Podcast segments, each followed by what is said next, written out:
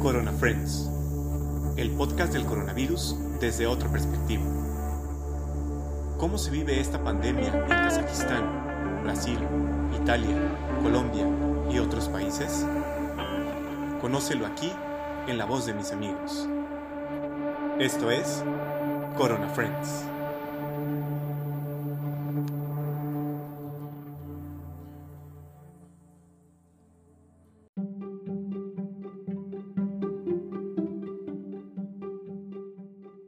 Bienvenidos a otro episodio de Corona Friends. Ya estamos prácticamente en los últimos episodios hablando como tal del tema de lo que pues nos está pasando alrededor del mundo, pues sobre todo porque ya como en cierta manera nos hemos acostumbrado un poquito y hemos ya nos hemos cansado pues de escuchar que aquí, que allá, Latinoamérica actualmente es de los países, de los, perdón, de los eh, continentes ya con más casos. Entonces el día de hoy pues contacté a, mi cuñado que vive en Estados Unidos y pues hoy no vamos a hablar tanto de que si los casos y lo otro, sino ahora sí va a ser como una plática más, más de cuates y de alguna que otra teoría que puede surgir detrás de todo esto. Eh, Oscar, bienvenido desde Dallas, Texas, ¿cómo estás? Hola, bien, todo bien acá, gracias. Eh, acá el ambiente relajándose, eh, las medidas relajándose, eh, porque parece que pudo más la presión económica que la pandemia. Sí, ¿verdad? De hecho es de los estados que primero reabrieron la economía, ¿no? En Estados Unidos. Bueno, eh, fue primero estados como Georgia, y unos estados, lo que le llamamos un poco más eh, conservadores, un poquito más en el este, sobre todo, principalmente Florida y Georgia fueron los primeros eh, estados que empezaron a reabrir sus economías. Eh, presión interna misma del estado y del de los gobiernos locales. Ya, ok. Y pues ya o sea, acá en Guadalajara apenas está el proceso de ver que los negocios cumplan con ciertas cosas y se supone que el primero de junio ya empiezan a abrir negocios, pero ahí, ahí donde tú vives, pues ya, están, ya abrieron restaurantes y varias cosas así, ¿no? Sí, así es. De hecho, te confieso que ya entramos en el frenesí por eh, circunstancias de la vida y nos dimos la vuelta ayer en la zona eh, del centro de Dallas, donde hay muchos restaurantes eh, muy populares. Así que decidimos probar suerte, aprovechando que estábamos en el área y pues vimos que, eh, como se dice vulgarmente, ¿no? que eh, no se está midiendo con la misma vara eh, en toda la diversidad de normas y, condiciones que se habían puesto para la reapertura. sí noté que para cierto tipo de negocios había algunas normas que se llevaban y en otros tipos de negocios no era la misma. Entonces, mm, sí me pareció interesante ese tema. Eh, de ver la diferencia. Una cosa eh, que, me gustaría compartirte es de que en el tema, eh, hay, muchos tabús, ¿verdad? Por la cuestión de la diversidad cultural que hay en este país. de que tal o cual raza es más disciplinada para hacer alguna otra cosa. lo cierto es que la raza latina yo creo que honestamente es la más humilde, eh, en ciertas condiciones de emergencia o solidaridad por alguna razón, eh, ya de las cuestiones de valores familiares y expectativas de que se han desarrollado las personalidades dentro de las familias latinas, eh, que respetan un poco más o son un poco más tímidos a veces hasta para exigir o pedir, ¿no? tal fue el caso que lo primero que hicimos fue ir a una panadería eh, estando en el, en el, famoso barrio de Oak Cliff, en Dallas, que, que, es una zona predominantemente latina y que es una de las zonas que eh, han ido estos grupos de, de emprendedores eh, millennials rescatando áreas de la ciudad clásicas e históricas para hacer las áreas atractivas tanto turísticas y culturales, ¿no? que es tal el barrio de Oak Cliff. ha tenido un, un, boom, un apogeo importante en la ciudad y ya una zona icónica que debe de visitarse cuando está aquí en la ciudad. Entonces, bueno, siendo barrio predominantemente latino, vimos una panadería y decidimos parar ahí, ¿verdad? Este, con, los niños, dije, bueno, que les vamos a traer algo aquí que les encante el pan. Y, bueno, no, nos sorprendió que eh, desde la entrada, ¿verdad? Obviamente en idioma español, no inglés, en la, entrada principal que decía, debido a las a la nueva ordenanza por el COVID-19, eh, para entrar al establecimiento tiene que utilizar mascarilla. Si no la tiene, llámenos por teléfono y le llaman aquí curbside eh, pickup o eh, le entregamos en la puerta o fuera del establecimiento su orden. Entonces, afortunadamente tenemos nuestras mascarillas, nos las pusimos, como tal cual par de vaqueros en este estado de Texas. y, nos, y nos pasamos al pan. Eh, eh, una, fue muy buena experiencia porque, bueno, dije, bueno, he estado muchas veces en, este barrio y nunca me había dado cuenta de esta panadería y, y fue buena decisión, e, excelente lugar como estar en casa en, Guadalajara. Entonces fue buena experiencia. Compramos el pan muy ordenado, el tema de cómo entrabas a la tienda que hacen como un, un loop o un círculo de entrada y salida para mantener la distancia y la gente latina que estaba formada realmente me sorprendió respetar la cuestión de la distancia para servir a, la persona que estaba antes de ti. Eh, eh, todo el mundo con su mascarilla, la manera como servían el pan, todo muy higiénico, todo muy, muy bien, ¿no? Entonces dije, ah, mira, no habíamos salido, eh, parece que lo tiene muy bien ordenado, pues qué bien, ¿no? Nos dio confianza, vimos que, bueno, nos sentimos seguros de decir, bueno, realmente el riesgo con esta situación, cómo se toman las decisiones y se hace de esta manera, eh, eh, siente, te sientes seguro de que están llevando las cosas de manera adecuada para, para contener la situación de la pandemia, lo cual nos pareció muy bien. Sí. Mm, ya en ese, eh, ya ordenando nuestra buena bolsa del pan y que era supuestamente para probar, prácticamente trajimos para la semana, pero entonces ya, eh, eh, claro, era mediodía, eran las 2 de la tarde y, el plan era ir a, salir a buscar algo de comer. Entonces, bueno, quisimos ir a probar un lugar mexicano. cuando me preguntan en, en Guadalajara y en México que si no extraño México por su comida, es difícil de responder esa pregunta porque esa misma cultura latina y sobre todo en Texas, después de California, eh, te hacen no extrañarlo porque hacen las cosas tan bien y hasta mejor. Este lugar llamado, y, espero que ese lugar sobreviva, que fuimos eh, a buscarlo eh, y haya sobrevivido tras la pandemia por el problema económico, se llama Tacos Mariachi, en una zona llamada Trinity Groves en Dallas. Pues fuimos al lugar, estaba cerrado, se veía todo muy apagado, con todo y, y de que ya muchos negocios estaban reabriendo y de que muchos negocios les surge reabrir, ¿verdad? Para eh, tratar de mantener vivos sus negocios. Me sorprendió que estuviera cerrado y bueno, dijimos, quizás fin de semana, día festivo acá, se conmemora el Día de los Caídos, eh, de esas personas que dieron su vida en, guerras, en situaciones bélicas por, por, su patria, por el país.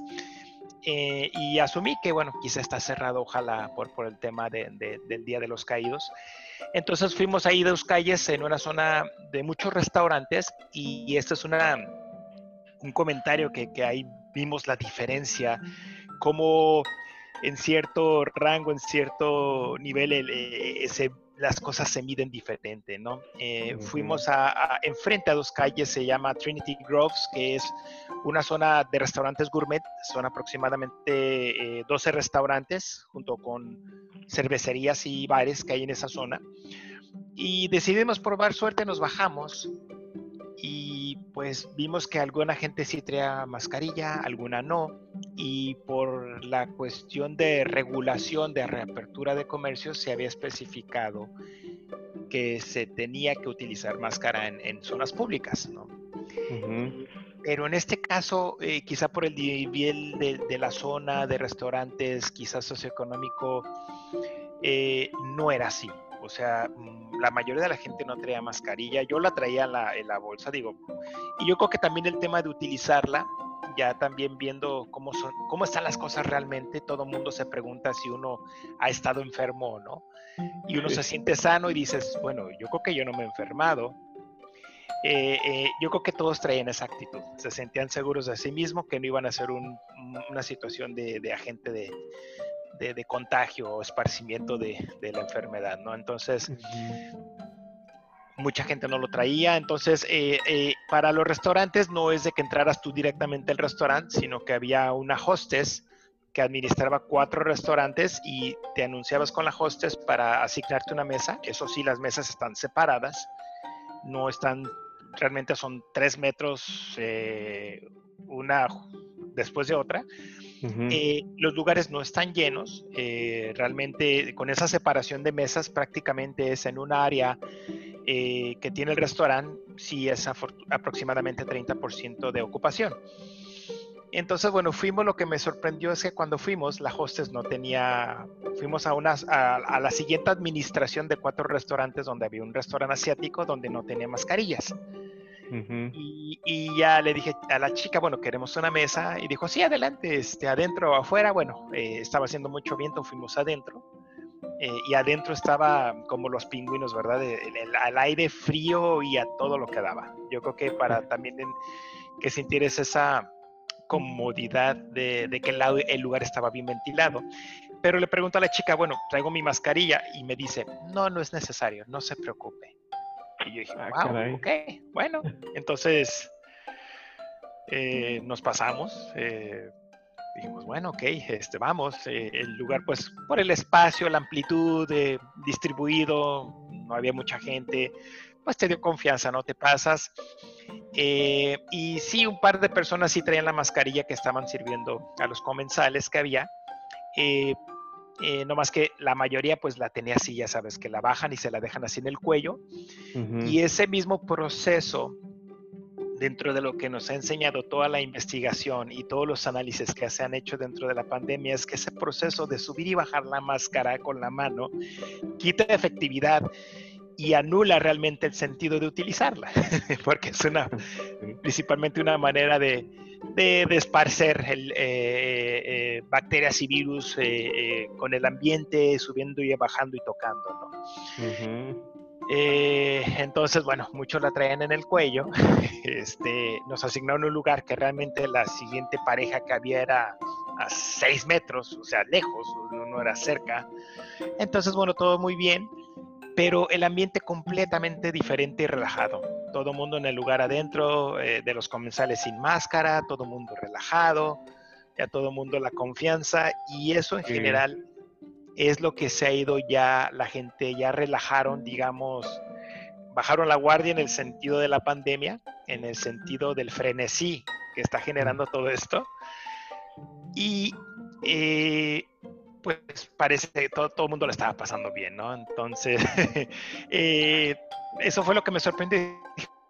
Bueno, tengo que ir al baño. Hay unos, eh, son baños que, que, se distribuyen entre los restaurantes y pues el caso del baño era impresionante, ¿no? El, ambiente caliente, sin ventilación. Eh, me pareció muy, muy poca realmente higiene, por lo que me hizo ver que sería un, un foco de infección si fuera un lugar preciso para en estas circunstancias adquirir el, virus, sería un lugar idóneo para, para, para esta situación. Sí, sí, y esta, esta parte es lo que acá le están llamando la nueva normalidad, ¿no? El gobierno se ha empeñado en decir, pues ya vamos a empezar con la nueva normalidad, no se vayan a acostumbrar a que vamos, a que todo va a ser como antes eh, que todavía nosotros no lo estamos viendo, pero ya lo estás viendo tú allá y que vas a ver las diferencias. A lo mejor, como dices, tú lo ves en una parte muy, en, poco espacio, pues por así llamarlo, en un restaurante que estaba en un lugar y otro restaurante que estaba en otro lugar. Pero acá se va a ver no solamente en las zonas, sino en las ciudades, en los pueblos y en cómo, dependiendo la parte cultural y la parte también de, de cómo el gobierno sea más flexible o no, es donde se van a poner más estrictos, ¿no? Con estas normas y que la gente haga que los cumpla, porque si no, si lo único que quieren es reabrir, pues todo el mundo va a entrar ahí ya. Sí, y, realmente eso te decía que de repente, según el nivel socioeconómico, y, una cosa que, vamos a hablar ahora, vamos a pasar, y me gustaría compartir, te digo, eh, eh, la parte en, el origen de ese cambio. Eh, acá el tema, el tema principal de Estados Unidos, viendo el número de contagios que hay versus el número de fallecimientos, aunque hay un par de paréntesis que hay que hacer dentro del número de fallecimientos, de testimonios directos que tengo de médicos que están atendiendo la pandemia, eh, el tema de este país, por ese nivel de número de, de infectados y fallecimientos que hay por la pandemia, dice mucho de su sistema de salud que tiene, principalmente privado, mm. en donde eh, está regido principalmente eh, por un eh, organismo que empuja mucho al control de, los fármacos de una manera comercial, no tanto de una manera terapéutica. ¿No? el mismo procedimiento de salud del país suele ser hasta un poquito eh, tedioso, eh, no tan eficiente y no es tanto un sistema de salud que diagnostica una enfermedad. Sí hay de todo, hay mucha variedad, pero en general son hospitales privados que operan pequeños grupos. Eh, en Texas están principalmente operados por un grupo llamado Baylor, Scott White, mm. Que es un organismo grande, como decir una empresa, como decir laboratorios Lilly. No sé si pueda decir marcas o no sé si deba, pero... sí, pizza y esas cosas. Ok. Este, eh, pero eh, bueno, son, son pequeños en Texas, están, son un pequeño grupo de, de, hospitales operados por estas eh, empresas que cotizan en la bolsa, ya sabes, el, el, venture capitalist que, se vive acá en Estados Unidos. entonces es un sistema privado que lejos de tener un capital de inversión para ofrecer y extender servicios de salud a la población. Realmente es un sistema que garantiza que los accionistas tienen una ganancia sobre lo que invierten en un sistema de salud que es privado. Entonces eso crea una diferencia entre las personas de bajos recursos o que no tienen seguro privado o que viven en condiciones de, residencia eh, que no les da seguridad social y, personal, eh, que hace una diferencia entre eh, cuidarte, cuidar a los tuyos y la gente que tiene la certidumbre de que si me pasa algo, me siento protegido. Entonces, ahí es, empezando por esa diferencia de un sistema de salud que no es eficiente y no es accesible para todo el mundo, ahí se crea la diferencia y ves también la, la diferencia en las mismas personas que saben el latino. Dices, bueno, eh, según mis condiciones en las que estoy en este país, pero si no me cuido, eh, ahí eh, voy a pagarlo caro y, y, me va a ir muy mal. Ya ha sido el caso en donde dentro de la pandemia se había discutido a nivel política eh, si se iban a condonar los costos de tratamientos de COVID-19 entre pacientes infectados y no hubo realmente un acuerdo solamente de palabra, principalmente empujado por el presidente de esta nación, en donde decía que se iban a condonar. A la final esto no ha sido tal cual así. Entonces muchas personas saben que si van a atenderse eh, corren el riesgo que van a recibir una factura muy alta y ya pasó. Ya ha sucedido, ya ha habido varios casos aquí en Texas que personas humildes de bajos recursos eh, que incluso fueron eh, infectados por cumplir con su labor tanto ya fuera de cadena de suministro en, tiendas de autoservicio, no tenían un seguro médico pagado y cuando regresaron a casa recibe la agradable noticia de recibir una factura mayor a 15 mil dólares eh, por un tratamiento de apenas unos días sin estar en respirador. Eh, si están en respirador, eh, es, una cuota mucho más alta, ¿verdad? sobre todo si estuviste en coma inducido y demás, no se diga, ¿no? Entonces no fue el caso, no fue el caso como lo han dicho, o sea, hay mucha controversia, mucha contradicción si realmente te cubre o no te cubre. Entonces, en lo que la gente investiga, la gente mejor no se arriesga. La gente más humilde, la gente que sabe que tiene mucho que perder, sí se expone. En contrario, eh, hablando del tema del restaurante, hablando de quizá algunas personas que por alguna razón, bueno, quizá tenga un poco más de, de, o que puedo aplicar desempleo o que puedo aplicar esto, me siento un poco más protegido. Era, era un poco el cambio de mentalidad. Nosotros viviendo en suburbio, te comento, en un suburbio de Dallas, eh, que aquí aplicó totalmente el tema de la pandemia y del confinamiento. Dallas fue muy estricto, hubo una época de algunas semanas que si salías sin mascarilla o sin motivo por la cual deberías de salir, si no justificabas que ibas o a trabajar o al, supermercado a, comprar alimentos para tu hogar, eh, eh, eras multado o te paraba la policía y te cuestionaba qué hacías fuera, ¿no? En cambio, en los suburbios nunca sucedió eso. Muchos suburbios eh, donde estamos ahora realmente nunca, nunca fue el caso podías salir, tienes libertad, aunque los parques a, nivel oficial estaban cerrados, tú caminando podías pasar a pasear al perro, la gente sí respetaba un poco más la cuestión del distanciamiento, pero el ambiente era muchísimo más relajado. Ahora, el tema eh, de la cuestión socioeconómica de un suburbio eh, como en el que estamos, diferente a, barrios clásicos de Dallas, es muy diferente por el tipo también de ingreso y de industria y de trabajo a la que pertenecen diferentes grupos, ¿no? Un poquito más, eh, eh, estos tipos de, de, suburbios pegados alrededor del aeropuerto de Dallas Forward son más enfocados a la industria de la tecnología, la transformación y la manufactura, en la cuales muchas de ellas no cesaron actividades, incluyendo un gigantesco centro de distribución que tenemos aquí apenas a unos kilómetros o millas aquí cerca de casa de, un centro de distribución de, del señor, eh, señor Jeff Bezos de Amazon. Eh, esas industrias no pararon. Eh, entonces, sí ves que había una diferencia por la cuestión del ingreso y del empleo, ¿no? Entonces ahí ves, bueno, por eso a lo que me refiero al principio, no, era, no era la misma vara con la que estaban midiendo eh, mm, todas las circunstancias, todas las personas. Ok, sí. Luego, por ahí me, me, platicabas, justamente hablando de esta parte del servicio de salud en Estados Unidos, que a mí me sorprendía cómo nosotros a veces pensamos que por ser el país primermundista, pues tiene cubiertos a todos, ¿no? Pero pues es una cuestión también que tiene que ver con, pues llamémosle teoría conspiratoria y también socioeconómica de cómo los grandes o los más ricos son los que se llevan el provecho, desafortunadamente, pues, de, de cuando suceden este tipo de, de, circunstancias, ¿no? De pandemias, de guerras, todo esto.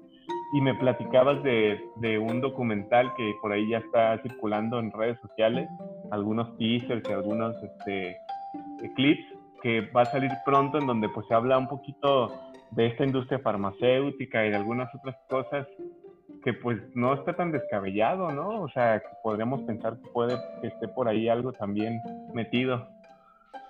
Eh, sí, claro, bueno, y este se han desenmascarado un par, un poquito de, acciones que han llevado eh, actualmente los principales voceros de esta pandemia con el gobierno de, Donald Trump, eh, en donde precisamente la parte del documental habla de esa, más que nada la, la y basado en el libro que escribió la misma autora, eh, junto con dos investigadores eh, de biología molecular, que precisamente son los que eh, se dedican a la investigación y desarrollo de terapias de inmuno inmunes, ¿no? Para, para reforzar sistemas de inmunidad basado en diferentes enfermedades que hay, ya sea como una vacuna eficiente, que una vacuna eficiente es una en una terapia inmune.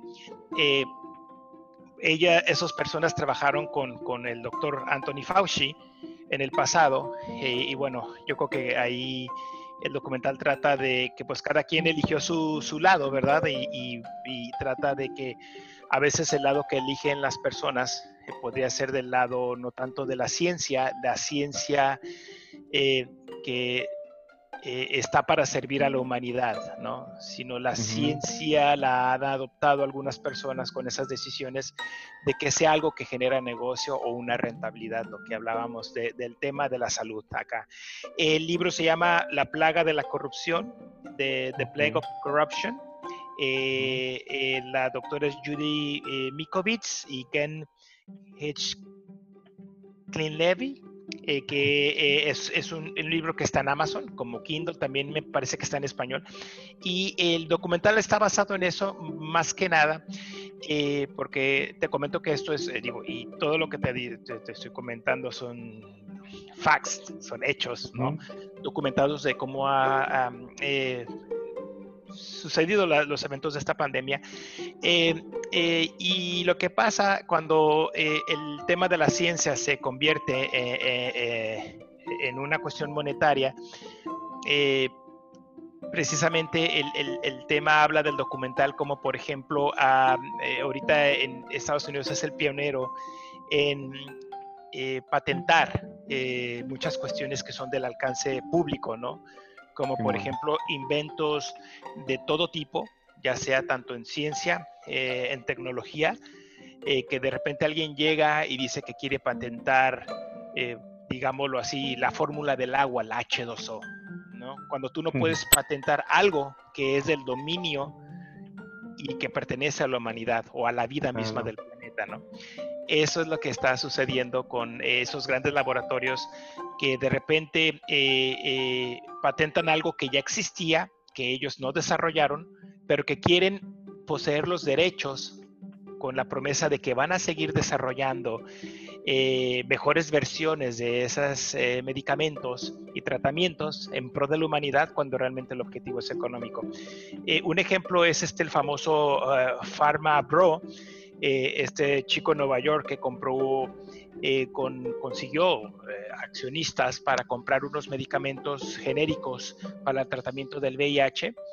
Ah, pastillas que costaban algunos dólares y cuando adquiere la compañía sin hacer absolutamente ninguna mejora en el medicamento o ninguna investigación, la subió a un precio de 800 dólares por pastilla.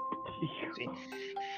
Eso es eh, algo más o menos por donde va la tendencia. Eh, unos eh, chicos investigadores de la Universidad en Boston y otros en Virginia desarrollaron algunas terapias inmunes eficientes probándolas para esta pandemia del COVID-19, en donde inmediatamente fueron abordados por grandes laboratorios farmacéuticos para ofrecerles una cantidad jamás imaginada en sus sueños de estudiante para adquirir todos los derechos y patentes de los descubrimientos recién logrados con esta cuestión del tratamiento de la pandemia. Entonces, eh, e, eso eh, dice y verifica la información eh, de, la doctora Judy Miskovitz sobre su documental que sale, esperemos que, no tenga problemas de cuestiones legales para que salga, sobre todo por cuestiones aquí en Estados Unidos de, de legalidad, de que se protegen con grandes abogados esos grandes laboratorios para que esta información no sea del alcance a, las personas, ¿no? Eh, pero bueno, se, espera que salga en junio, julio de este, eh, eh, en estas próximas semanas. El documento se llama Plandemia, o en inglés Plandemic. ¿Cuál es el, plan de posterior a la pandemia? un tema que me parece interesante es mucho de la base científica, cómo comentan que los virus que son RNA o ARN eh, eh, no son tratables o las vacunas no son tan eficientes o tan fáciles de desarrollar para este tipo de virus, ¿no? Que es el tema del COVID-19, eh, al mismo que es el mismo tipo de, virus, el SARS, el MERS, el ébola, el VIH, ¿no? Mm, en los cuales no hay vacuna. Entonces, dejo un poquito la, pregunta abierta si será algo realmente alguna, algo efectivo para, el tema de la pandemia, una vacuna que sea efectiva. Esperemos en, la ciencia que así sea. Y en ese tema, hablando estrictamente de la vacuna, parece que, y en base a corroboración de informaciones recientes por varios medios, que China es el que lleva el avance en, el tema de, la pandemia. Sea como fuere eh, la información que se ha rumorado, ¿verdad? De, de, que fue el virus plantado o manejado o algún accidente o algún... Hay varias teorías.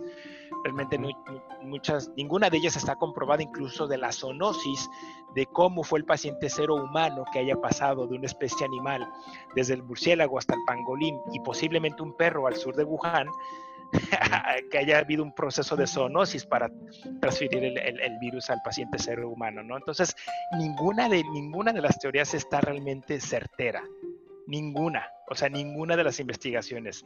Hipótesis que generan diferentes puntos eh, de vista de la ciencia, diferentes tipos de equipos de científicos en diferentes regiones del mundo. Entonces, es un volado al aire Eh, sin embargo, en el tema de la vacuna, eh, China dice llevar la carrera y que va a distribuir por lo pronto 3 millones de dosis por lo pronto, ya inmediatos, 3 millones de dosis inmediatas eh, a, países que tienen problemas económicos para atender la pandemia, como países de Asia-Pacífico, África y algunos países de Latinoamérica. ¿no? La pregunta que le haríamos a, todos nuestros eh, los, escuchas de este podcast sería si se atreverían a ponérsela, si tenían el conejillo de indias de Sí, de hecho, por ahí en, un episodio que hablaba con una amiga en España, ella al final decía, ¿no? Y, cuando lo escuché en su momento, porque eso fue hace como tres semanas, un mes, decía, ay, pues está muy exagerado. Pero decía, justo estamos nosotros en el, en el pico más alto en España eh, y ya está corriendo por ahí un audio que dice que si te ofrecen la vacuna en estos días, que ni te arriesgues, porque quién sabe justamente lo que dices, que sea solamente para conejillos de India y que sea contraproducente porque este tipo de virus, pues la historia nos ha mostrado que no ha tenido una vacuna totalmente eficiente contra estos. Entonces, justamente lo que dices, ¿te animarías a ponerte la vacuna si te llegara en estos meses, no sé, junio, julio, que está muy cercano a todo el desmadre? No sé, yo la neta no. Sí, bueno, eh, eh, y ahora eh, me gustaría pasar, si tenemos tiempo aún, a una parte muy importante que yo creo que todos tenemos que recordar por ahí el, fantástico presentador y periodista Bill Maher del programa de HBO. Sacó hace dos semanas un comentario, me parece que es muy acertado y muy cierto en el sentido de que si vemos con números duros la pandemia, eh, por lo menos el 90% de las personas que lo contraen. Y ahora vamos a hacer un paréntesis de las personas que lo contraen, 90% cuando hablamos de que tenemos la certeza del número de infectados por las pruebas que se realizaron en esas personas, que se comprobó cuántas personas había infectadas. Pero no necesariamente significa que ese es el número real. Es solamente un muestreo que nos dice, ok, de estas personas que probé, estas la tienen, y dando seguimiento a esos casos, el 90% de las personas se recuperaron con síntomas mínimos o asintomáticos en su totalidad. Entonces, 90%, digamos, de una tasa, a ver, vamos a verlo en tiempo real, 3 arriba de 3 millones 500 mil infectados a esta hora. Eh, el 90% se ha recuperado y la mayoría asintomáticos. Eh, un 7%, eh, de ese 10% requirió hospitalización de leve a terapia intensiva, en donde aproximadamente el 3-3.5% eh, lamentablemente perdió la vida y no libró, ¿no? Sobre todo por, eh, niveles de población vulnerable, aunque también se ha comprobado, y está por investigarse y comprobarse, que había personas completamente sanas. Sí que, contrajeron la, enfermedad y no la pudieron eh, librar. Sobre todo se habla mucho de dependiendo de la carga viral. Por ejemplo, a lo que se expone muchos personal, personal de salud que están conviviendo con el virus todo el tiempo. Sí, claro. Entonces, hablando en términos rudos del nivel de población que somos, 7.500 millones de habitantes, y el porcentaje de población afectada por esta pandemia, estaba viendo el número que era 0.00256%, o sea, 0.00256%, o sea, eh, es una fracción muy pequeña. Entonces, eh, volviendo al tema de Bill Maher, eh, dice, bueno, no podemos vivir en una burbuja, no podemos vivir con la paranoia de cuidarnos, sí tenemos que cuidar, por cuidar a los demás, el esparcimiento de la propagación del virus, bajar bajar la tasa de infecciones, porque no sabemos cómo se comporta en toda la población, en muchas personas, y el temor a que mute, ¿no? Pero si vemos cada enfoque de cada país, ha sido muy extraño. Eh, de hecho, tengo amigos en Suecia eh, que trabajan allá con Ericsson, ¿no? Eh, amigos mexicanos de Ciudad de México, y allá nunca, nunca paró Suecia hicieron un poco lo del distanciamiento social, bajaron un poco el ritmo, sobre todo ahorita después de primavera, que, los suecos salen a disfrutar el aire y el, sol que tienen en estas épocas, y Suecia nunca lo aplicó. Y no hubo una, realmente una gran diferencia en mayor número de infectados o en mayor número de fallecidos. Claro que estamos hablando de Suecia, en donde es un país que tiene un mejor sistema de salud, un sistema de seguridad social que ante cualquier circunstancia y complicación va a atender a sus ciudadanos. Y además, pues, eh, eh, eh, las cuestiones también de la dieta que tienen ellos, mucho del tema también de ácidos grasos, omega 3 y demás cosas que refuerzan su sistema inmunológico. Entonces, la clave está en el sistema inmunológico. Y vamos al tema de niños el típico tema que tenemos cuando éramos niños, sobre todo en países latinos. cuando te revolcabas la tierra y tú sabes cómo fuimos nosotros en casa de nuestros papás. Eh, eh, el cuidado, o sea, olvídate, realmente lo que nos pasaba en esa edad de niños era porque te caíste, eh, me, recuerda algo, y te rompiste un brazo y demás, ese tipo de cosas, ¿no? Pero realmente y, el tema que están viendo ahorita unos científicos, de hecho, del, Hospital Monte Sinai en Nueva York eh, y otro hospital en California, en Fresno, California, se dieron cuenta que toda esa obsesión de estarse limpiando y lavando las manos y cuidándose y estando en el confinamiento y usar demasiado la mascarilla, estaba siendo realmente contraproducente, porque tus defensas dicen, ah, mira, no hay ataques, no hay actividad, soldados, no hay actividad, eh, este, relajen las armas, ¿no? O sea, relájense. Y el sistema inmunológico baja, no está alerta. Entonces, hay esa parte también dentro del documental de pandemia en donde vienen esos testimonios reales de estos científicos infectólogos de estos hospitales en Estados Unidos que se dieron cuenta de eso. Dije, no podemos poner a la gente en una burbuja. Entonces, para ir yendo a llegar a las conclusiones de todo el, tema, es ¿Cuál es la opción? Tres opciones. Una parece que está empezando a dar resultado con retrovirales, Resdimivir, que, que se utiliza en algunas enfermedades, me parece que, no sé si, es contra el VIH también, pero es un, retroviral. Eh, no estoy muy seguro si, si es eh, para enfermos de VIH. me hace pensar que sí, por el tipo de cómo terminan estos, estos, estos fármacos retrovirales. Mm, parece que ha sido un tratamiento efectivo los primeros tres días que empiezan las personas con los síntomas fuertes para tratar de, recuperar al paciente. Eh, y que en base a esto hay algunas terapias inmunes que se desarrollen a través de fármacos que ayuden a retroceder el virus. Eh, la segunda es eh, eh, una muy popular aplicando el, tema de Suecia es la inmunidad de rebaño. ¿sí? Eh, y yo creo que el doctor López Gatel en México, creo que lo dijo bastante y perfectamente bien y, a mí me, agrada el tipo, la verdad, la manera como maneja la información me parece brillante su, su, speech, su, manera de expresarlo y de contestar y de, de verdad, a mí me, me, agrada su manera como, como ha presentado la información y él lo dijo, mira, todos nos vamos a infectar mientras no hay un tratamiento, y, recuerdo muy bien que lo dijo y lo vi hace más o menos como en marzo, a finales de marzo lo vi, eh, mientras no hay un tratamiento o una vacuna, todos estamos en riesgo. El objetivo es tratar de que sea más lento el nivel de contagios para poder atender aquellos casos que sean graves. Eh, en recientes estudios, incluso en estudios que se dieron en este hospital en Monte Sinai, en Nueva York, es que el 90% más del 90% de, de, las personas que libraron el virus, que, su mismo sistema inmunológico lo, eh, eh, se recuperaron de, esta enfermedad, es de que quedaron inmunes al virus y solamente un porcentaje muy bajo del 1% aproximadamente vieron que podían reincidir.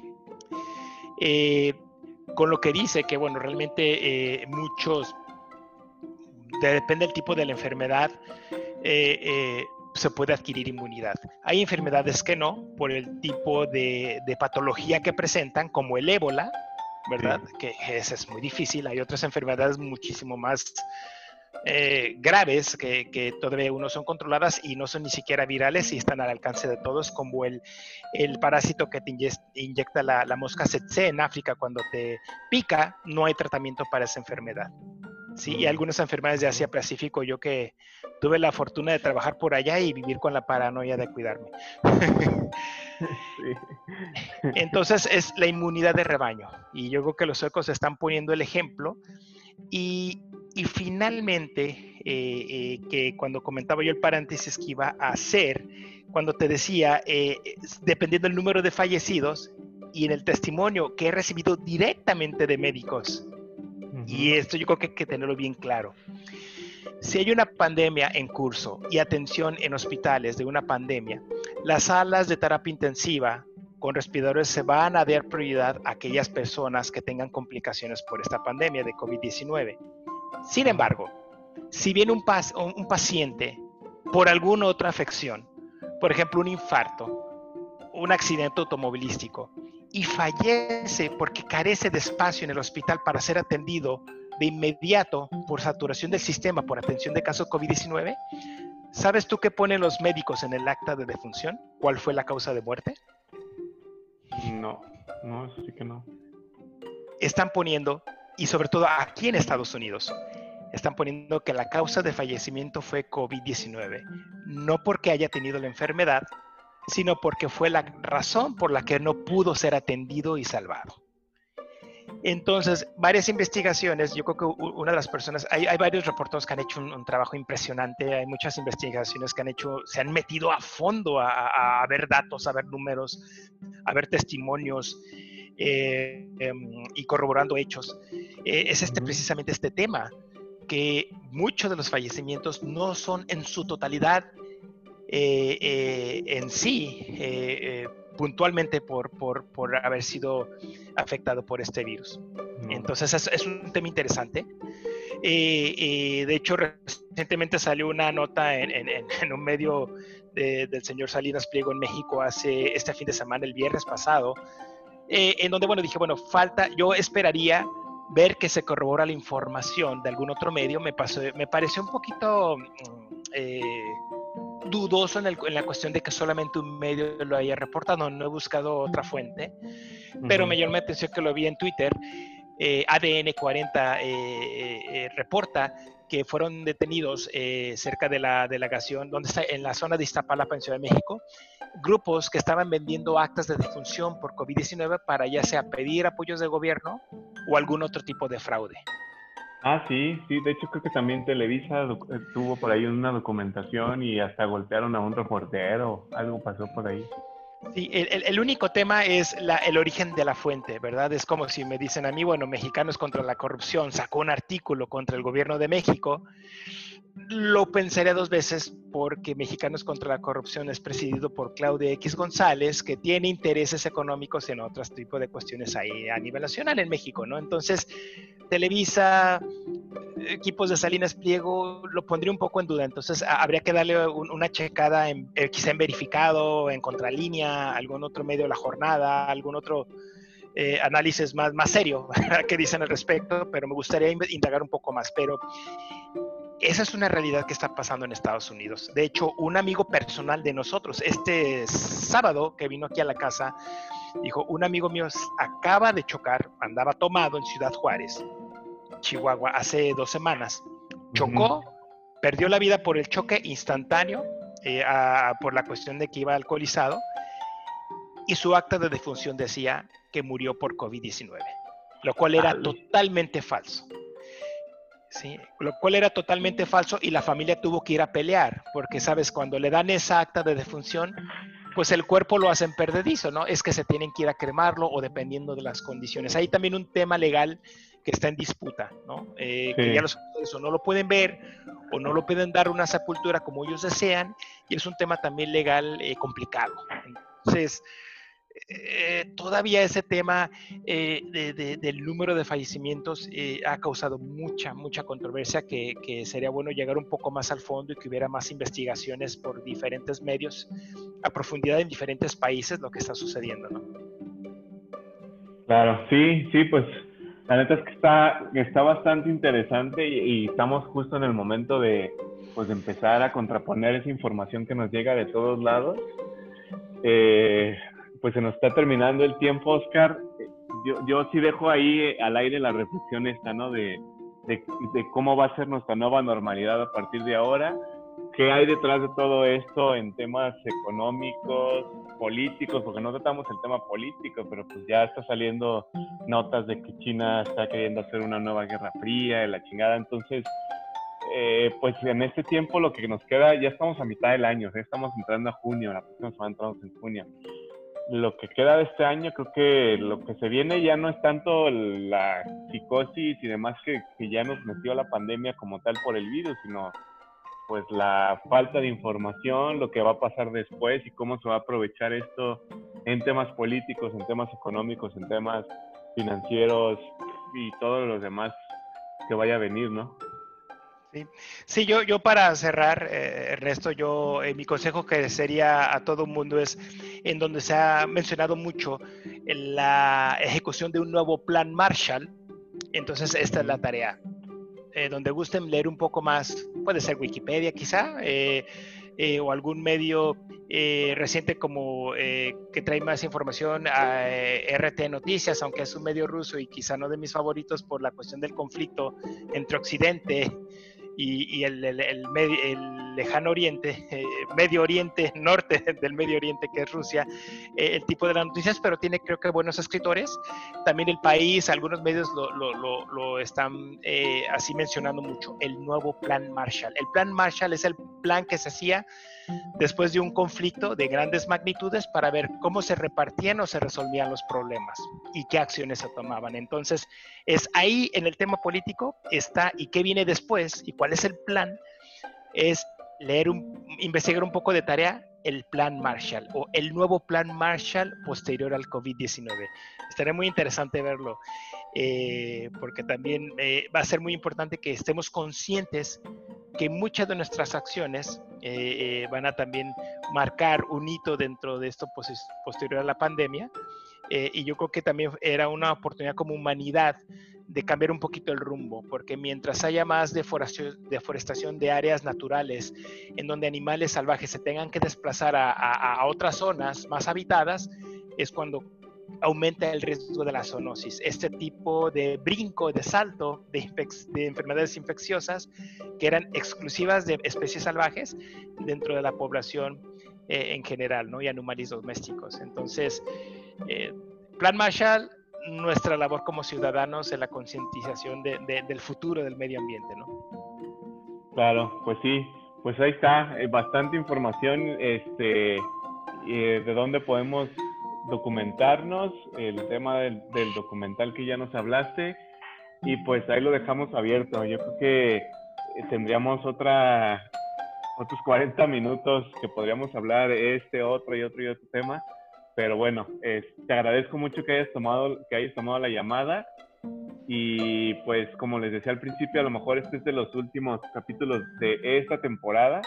Ya la próxima, pues vamos a, tocar otros temas, ya no tanto como ya lo hablamos en este, no tanto de cómo estamos viviendo, qué, qué, estamos haciendo al respecto, sino pues lo que viene, cómo se va a restaurar la economía, cómo está viviendo cada país, cómo lo está aprovechando o desaprovechando el, tema también cultural, familiar que se está viviendo y a ver qué, qué pasa en, en, este año.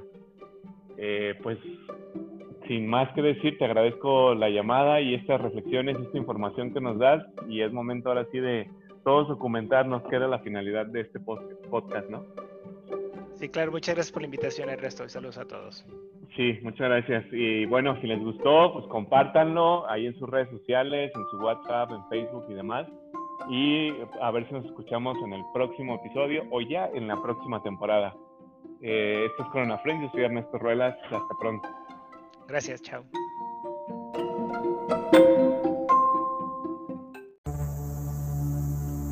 Corona Friends, el podcast del coronavirus desde otra perspectiva. ¿Cómo se vive esta pandemia en Kazajistán, Brasil, Italia, Colombia y otros países? Conócelo aquí en la voz de mis amigos.